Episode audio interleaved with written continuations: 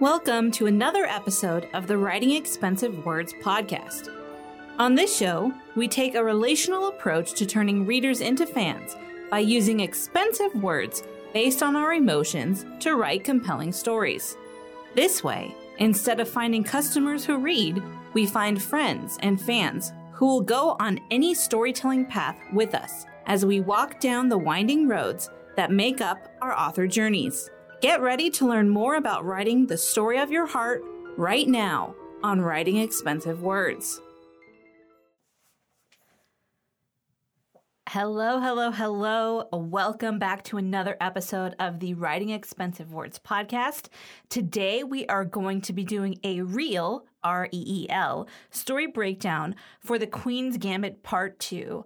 And if you haven't listened to epi- uh, if you haven't listened to Part 1, I would say that you should probably go listen to that first. Uh, as always, the real story breakdowns are spoiler heavy. So if you haven't watched the second episode of the Queen's Gambit yet and you want to be completely unsurprised, you should watch that first and then come back to this video where we're going to break down everything all the juicy tidbits that will help you make your story captivating and compelling. So let's get into it. This episode's probably going to be a little bit longer than my other episodes because I have over two and a half pages of notes just from this one episode.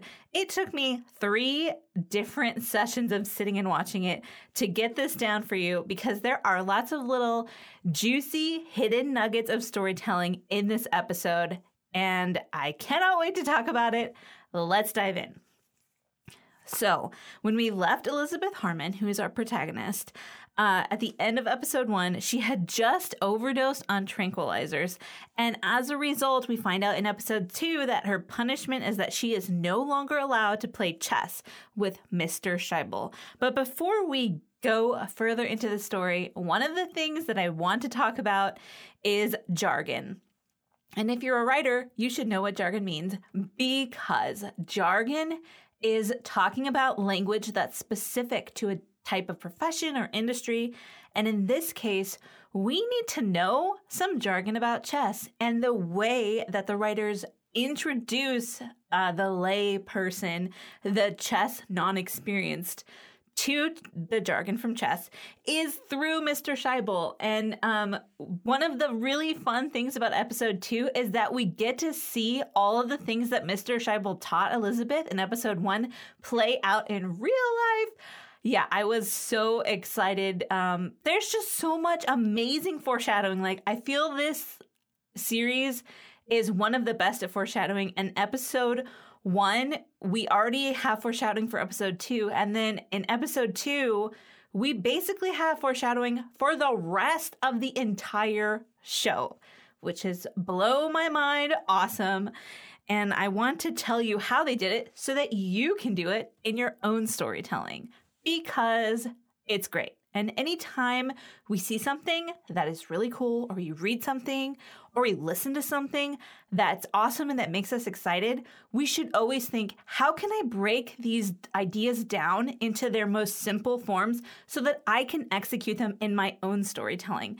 That's what I do. That's how I've been able to create all of the crazy frameworks that we use at Literary Symmetry for our clients. And you can do it too. It's not like you have to have a Kristen type brain to do it. You can do it. Uh, a book that I've been reading recently that I want to recommend to you is Steal Like an Artist by Austin Kleon. It is great because there's nothing new under the sun, right? The Bible says it.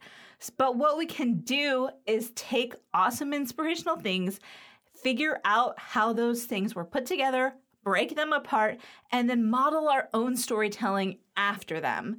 It's not, you know, that's stealing like an artist. And that's when you don't just steal someone's exact thing, but you break it apart and you figure out how can I use this for myself? And that is the entire purpose of real story breakdowns and lit story breakdowns. So, if you have to introduce jargon, you can use this method that they used inside the Queen's Gambit, where you're having one character teach something to another character in an interesting way.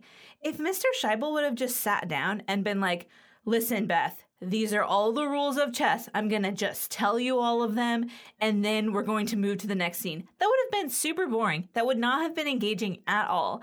But the way that we learn it is we watch Elizabeth learn it and we see her interacting with Mr. Scheibel in a really endearing way. And so we're like, cool, this scene is touching. But what we don't realize as a viewer is that, oh, if I don't know anything about chess, which I'll be honest, I do not know that much about chess. My brother is like a killer sniper chess player.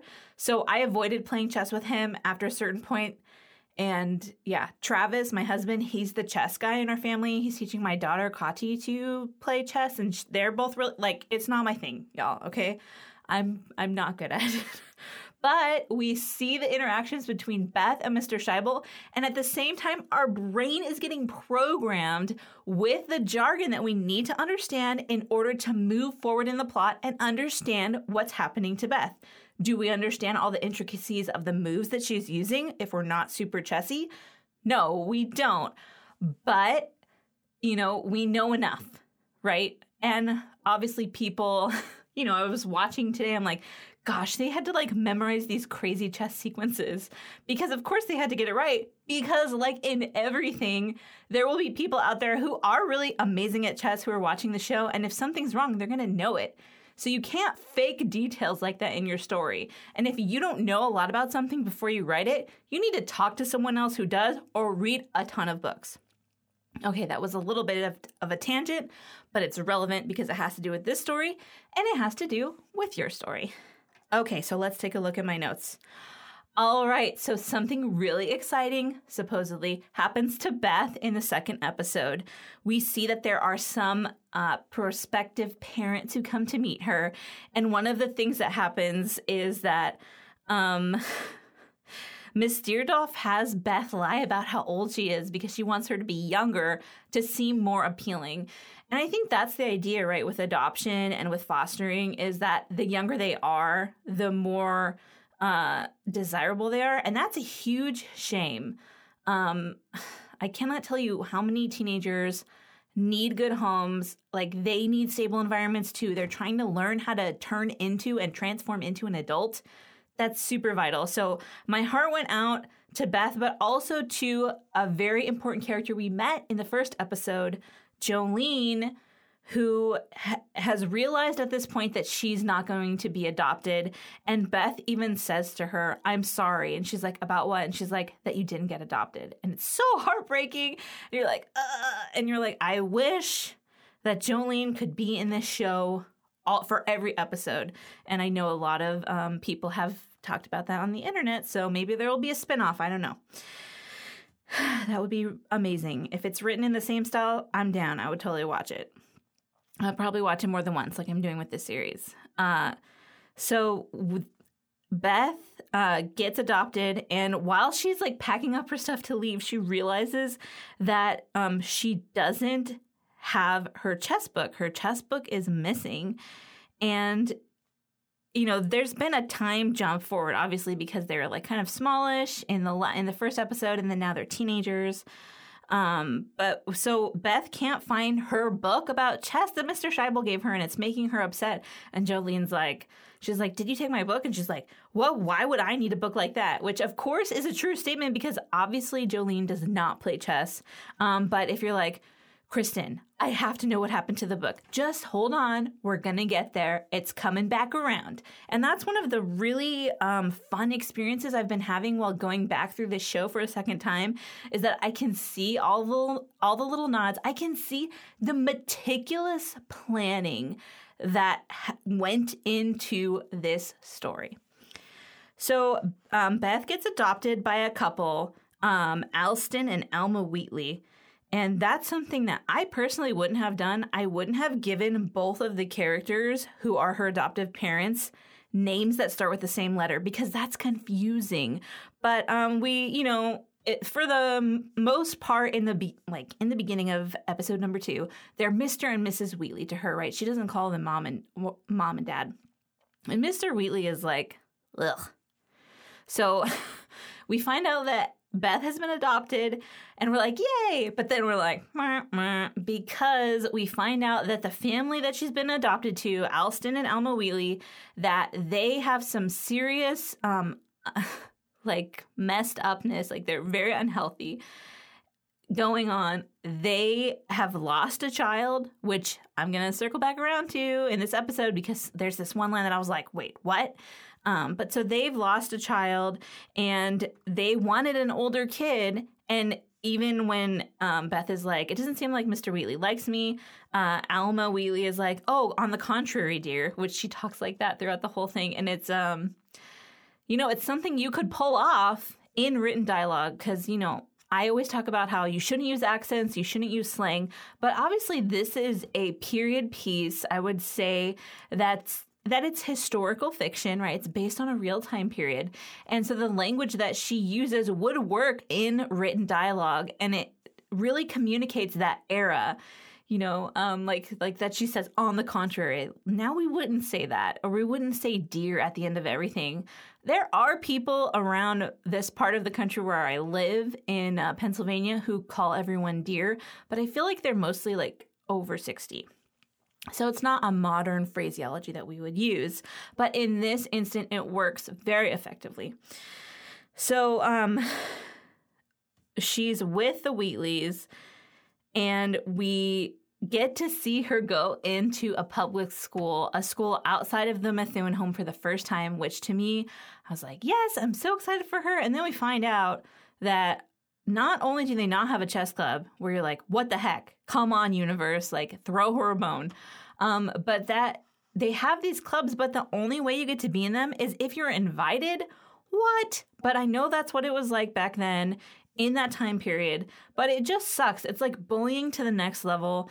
And I think that the viewer really feels for um, not only Beth, but like some of the other girls around her because they're like, that would suck. Like now, if you could only join a club by invitation, that would be considered like elitist or racist or all these other things, right?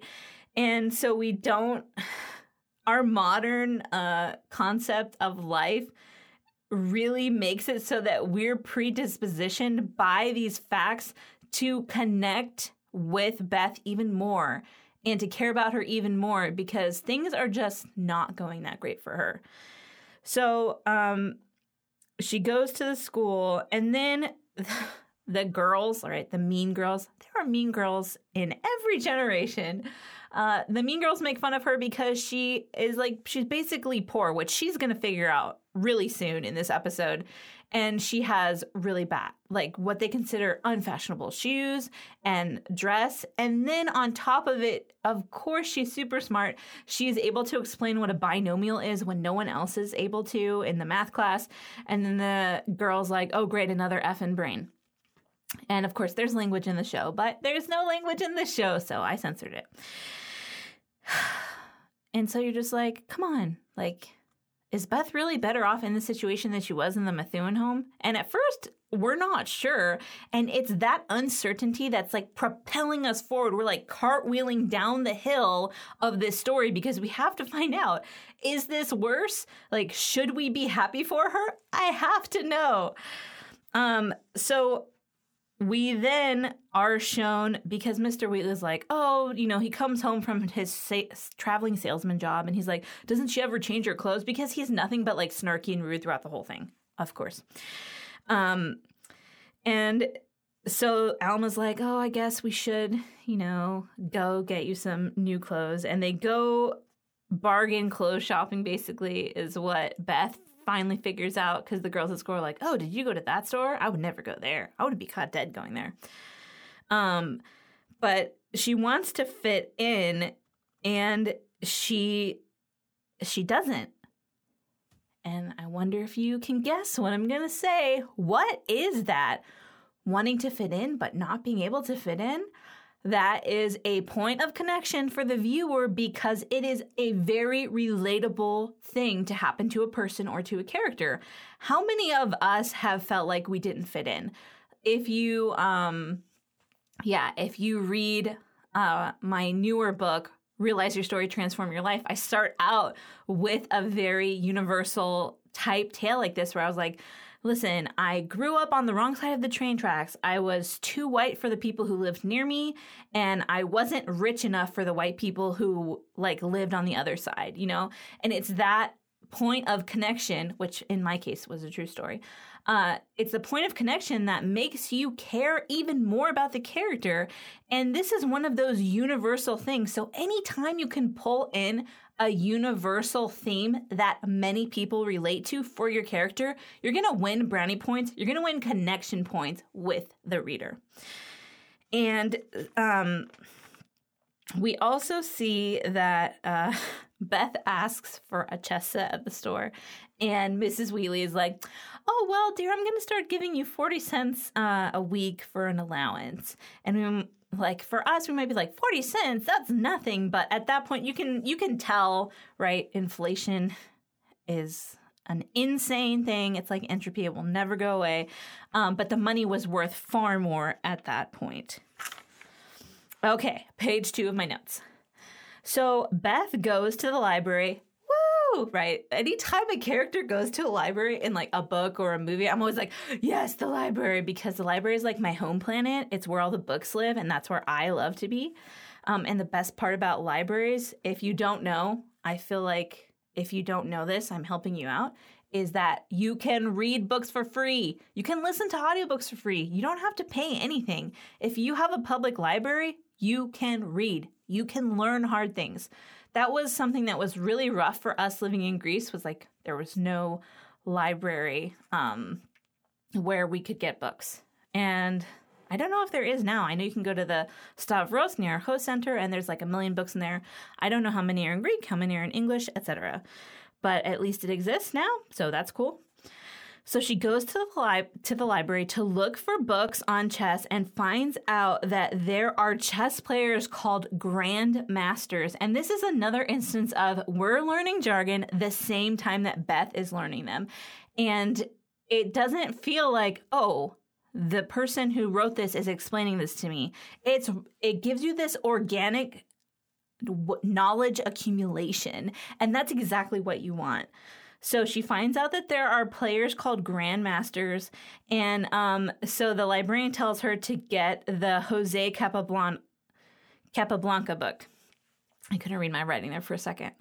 Uh, so she goes to get the book, and she sees it, and you can see like on her face this insane like childlike joy that she found the book that she gets to read this book for free um, because at this point she still has like no money, no resources.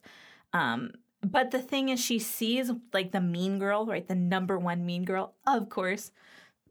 She sees the mean girl making out and getting groped by this guy. And the girl notices her and she's like, I noticed you, Beth Harmon, because of your shoes. And ugh. So, but we do see in this that um, and this is like a theme throughout the story is there's this loss of innocence with Beth, but also this urge to explore her sexuality, which is a really big driving force as we get further into the story. And we're not going to talk about it this episode, but it's coming up, and we're going to talk about sexual tension as a driving force to get the reader um, through the book, and we're going to talk about when it works and when it's a gimmick that falls flat because it can be both. You can't just depend on sex for everything, okay? So, in real life and in storytelling. so, uh, Beth um, gets the book and she's reading it. And then we see that Mrs. Wheatley, who's randomly doing horribly, by the way, she says that she has a proclivity for viruses. Proclivity is another one of those words, right, that we don't really use now. Um, but uh, she asked Beth to go get her medication from the. Oh, wait. No, I'm jumping ahead. Sorry. I'm jumping ahead. Uh, she asked Beth to go buy cigarettes for um, her and gives her a note. And Beth goes to the store, and while she's like waiting for him to get the cigarettes and ring it up, she sees a magazine about chess. And yes, it's one of those moments where, like, woo! Uh, because anytime she's excited, you're excited because they've done such a great job of making you root for her, which is a lot of reasons, but obviously she's she's got the Anne of Green Gables thing going for her. She's got red hair and she's an orphan, y'all. Okay, so she goes to buy the cigarettes and she sees the chess review and when she opens it up, she sees a tournament calendar. This is like the I would say this is probably the inciting incident. This not learning chess, but like realizing, oh my gosh, I can make this my life. Well, we could say learning chess is the inciting incident. It happens so early. I would have to figure out like the timeline and everything, but this is definitely a big one. This is a plot point for sure. So she sees that there are tournaments and what she ends up doing is she pretends to buy a newspaper and then she old school shoves the magazine inside and walks out of the store. And she's reading it and she's talking to Mrs. Wheatley about it. And Mrs. Wheatley is kind of clueless. And also, like I said, she's, I would say that she suffers from depression, which she's had a child die and her husband is never home. And so yeah, we can understand, right? We can relate to that. It makes sense. But of course, back then they wouldn't say, "Oh, she's depressed because of all these things." They give her what they like. They give her the tranquilizer uh, pills that they gave Beth in the beginning, and say that she needs tranquility. Tranquility. Um. So Beth becomes aware of the money problems in this conversation after she's gotten the the magazine and you know miss wheatley's like oh i just used the last of the instant coffee. I only have this many dollars but that's not enough to get to the end. You know beth is like is that enough? And she's like for the end to get to whenever mr wheatley comes back probably not. And so beth realizes because she's a problem solver that she can make money at the tournament uh, and help take care of them. But the problem is she doesn't have the money to enter into the tournament, right? Because it's like a pot. Everyone who enters pays in, and then at the end, the winner gets a prize. So she decides she's going to write to Mr. Scheibel, throwback to Mr. Scheibel, right? Uh, and she decides she's going to write and ask him for the $5 um, to enter into the tournament, and she'll send him 10 if she wins. And we're going to find out all about that later. Um, because I mean that's the thing I love about this series is there's really nothing that happens where they don't talk about it in another episode later on and describe what has happened and why that moment was important. And we obviously know, right, that Beth needs to be entering into chess tournaments because chess is her thing and that's how she's going to preserve herself and Mrs. Wheatley from like not having food to eat cuz they're like starving type of poor at this point. Uh, so then we see her going to get the tranquilizers, and Beth realizes, oh my gosh, this is the same tranquilizer I was addicted to at the Methuen home. So she takes some, you know, she's like stealing some for herself, and she that's going to come into play at the end of this episode uh, Beth sees, she goes into the pharmacy to get the tranquilizers, right? And she looks at the chess review, and who is on the cover? And I did not realize this at all the first time I was watching it.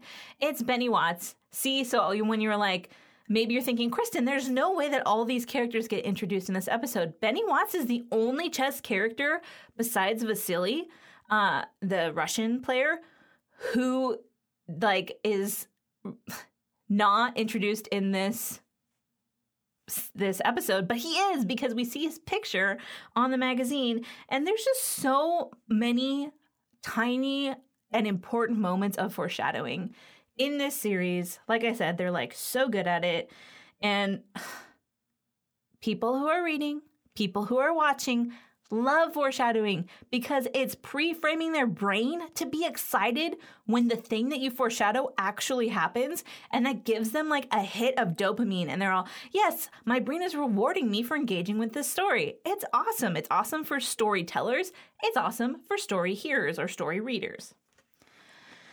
Okay. So uh the chess competition. This is like where you get to meet all the main players. And they are maybe not in every episode, but every single person she meets is going to come back around. Not every person she plays, but every person that she like engages with in a meaningful way, they're gonna be coming back, y'all. They're gonna be, some of them are going to be extremely instrumental in this story. And so these are the people that she meets. She meets Harry Beltik, I personally think that Harry Beltik's character arc is the most stark and compelling in this whole series. You might be like, well, what about Beth? Okay, yeah, Beth is compelling too. But I am telling you, just wait. I am going to dive all the way into this Harry Beltik character in the coming episodes. He is awesome. Uh, there are some mistakes he makes. Okay, we all make mistakes, but I just think his character arc is like really shaped like a bell, and it's lovely to watch him in this episode when you know what's coming later. So she also meets the twins, Matt and Mike, who are going to become instrumental as well. And they're just like, who is this girl? Because she comes up and she asks all these questions. And as the episode progresses, she asks more and more questions. And one of the things that I really love about her and that I think endears her to um, viewers is that she doesn't care when people get annoyed at how many questions she's asking. And she doesn't seem ashamed that she doesn't know what some of these people consider to be common sense things. Of course, she doesn't know about chess. She was living with Mr. Scheibel and they took away all the chess stuff, right? Like, she has no point of reference for what a chess competition will be like, what a grandmaster is, how to get rated. And also, as I've mentioned, this is a way for us to learn the jargon that's involved with chess playing without us feeling annoyed like we're having some kind of chess lesson. We're learning it along with Beth. Uh, she also meets Annette uh, Packer, who is the girl she's playing. And when they're playing, you know. Sorry, I couldn't hear what you said. Oh my gosh. I said sorry, and it thought I said Siri. Uh, that scared me. So we also meet Annette Packer, who um they're playing right? And then beth is like are they supposed to put the girls together? And she's like they're not supposed to but they do. But if you beat like if you progress you know they'll have to put you against guys. And so we see the idea that um you know women are still definitely the underdogs in the chess playing world and in society at large in this historical fictional narrative. Okay she also meets um, D.L. Townes, who is going to be a really important character for lots of different reasons. But you can see when she's playing him, what she's doing is she's like touching her lips. So there's a suggestion that, uh, you know, she has an attraction to him. She's uh, 14 or 15 at this point. She's, you know, they lied about her being 13. And he's definitely in college. So there's an age difference, but that's not their biggest obstacle. We will talk about their biggest obstacle later. Okay. Um, so she learns about chess clocks and touch move from Annette. Annette is just a really charming character. Also, at the end of this episode, when finally Beth has progressed and she's beat Townes and she's beat everybody else, she's gonna play Harry Beltik. And um, wait, when she beats Townes, she realizes that she started her period for the first time. And she goes into the bathroom and she's like, I thought I was sick. And Annette comes in to talk to her and she helps her. Like, she gives her, I, I don't it's like pads or a tampon or something. But um, Beth doesn't know how to use it, so she just throws it in the trash and like uses a wad of TP, which is the old school way to go.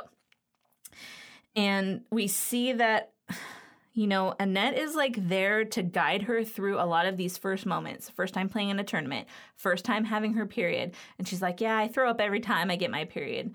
And so we're like, Okay, well, you know, back then they would have been like, Oh, that's difficult. And then now they would be, they probably diagnose, like do some diagnosis to see whether or not she has endometriosis, right? Um, so we just see there's like a lot of nods toward the historical setting, but also these meaningful relationships. And yes, Annette is coming back. I wish she was coming back in a different way, but it's going to be it's going to be upsetting. I'll just say that. So, Mr. Then we learn uh, after she's won okay, well, she goes against um, Harry Beltik and she beats him because he lets the clock run because he's like, I feel like it's his way of saying, How dare you make me play a, a girl? And obviously, Beth is young. She's like straight out a girl. Um, but he, he is just an arrogant jerk face. And in the end, you know, he loses and the the fact that he lost is going to spin his character into a completely different trajectory than if he had won and he's going to do something cool and he's going to learn from this moment which we're going to see in the next few episodes so when Beth gets home, she tells Mrs. Wheatley that she has won. But Miss Wheatley is like a mess. And we find out that Mr. Wheatley has left. And Beth is like, Well, are they going to take me away if you don't have a husband? She's like, You've described it aptly, dear. You know, with the dear always. Um, and she's like, Not if we lie about it. And then Beth's like, Well, that's easy enough. And she's like, You're such a good soul. But when I think that's before she wins, actually. And so then when she wins, and Mrs. Wheatley is looking through the chess review, she realizes, dang, we can actually make some money and like provide for our family. And Beth gets to play chess, which she loves. So it's a win win. And she comes up with the scheme of telling the school that Beth has mononucleosis, and which she read about in a magazine. And I just have to say, like, I love how clever Mrs. Wheatley is. Like, she's figured out the money uh, about going to Cincinnati for the next tournament. She's figured out an excuse. And you can tell, like, she's sharp. Mr. Wheatley is losing out and he's a jerk. So, but the one thing that she says is like, now that I'm no longer a wife, maybe I can learn to be a mother. And that's when I was like, ding, I'm super interested because you know she was a mom. You know that her child died. So, what is she saying? Is she saying that she was never a good mother? That she really never knew how to be a mother to a child? And that now she's willing to learn because she is responsible for Beth? Uh, and then in the next scene, we see that Beth looks in the reflection of the window, her own reflection, and sees her mother looking back at her and remembers the thing that her mom said right before she died. So it's just a really nice moment where we see that Beth is missing her real mom, but at the same time, she's embracing the thing, the now that she's in with Mrs. Wheatley. Okay. And also, we see that in the tournament with Harry, oh, sorry. Yeah, Harry. with Harry Beltik. I have like so many names written down on my paper. Um, that's the thing about this many characters is in a book, I would have notes as I'm reading if this were in a book because it's just so many people. Um, but in television and in film, it's easier to have a larger cast, and I will talk about that. Uh, I'll do a whole show about numbers of characters in books and how to help your reader keep track of them. So, we see that when she's losing and freaking out, like at some point she starts panicking while she's playing Harry because she's like, oh my gosh, I can't win. She goes in the bathroom and she takes the tranquility pill, the tranquilizer, and she's able to do that thing that she does where she plays through the rest of the board on the ceiling in her head. Like she can see the physical board when she's on the medication. So, and if you're like, I wish you would stop using the tranquilizers. Listen, you're not alone, but this is something that the um the show is going to deal with head on. And we saw in the beginning, right, that like she was in a room and she was like super hungover and she was a mess. So we're going to see how addiction shapes her life. And also we're going to see um I can't reveal too much without like just giving it away. So we're gonna see how her playing on the ceiling plays into everything in the final episode. It's very satisfying. I'm gonna save that uh, uh, part six or something. I don't know how many episodes there are right now. My, I'm spacing, but we're gonna save that for. We're gonna talk about that in the final episode because it's one of those things that's just like the ultimately satisfying moment. But I don't. I'm not gonna talk about that anymore. Stop trying to trick me. Okay, so I feel like there was a lot of stuff we could glean from this episode uh, of the show, and we need to remember here are the key takeaways. You have to have relatability, universal universal experiences, starting your period for the first time. Hello, if you're a woman or you know a woman, that's something that you've experienced, right? Um, or not fitting in, wanting nicer things. uh, understanding that someone you love or someone who's responsible for you doesn't love you back or can't take care of you. These are all things that many of us have gone through. They're universal. And we also learned how to deal with jargon in a way where we can learn with the character and not be um, talked at by the writer so that we know what the jargon is. So next time you're going to write a story that has jargon or that has characters, you know how to do it with the viewer with the reader, not for the reader. And you also know how to mix and sprinkle in those amazing moments of relatability.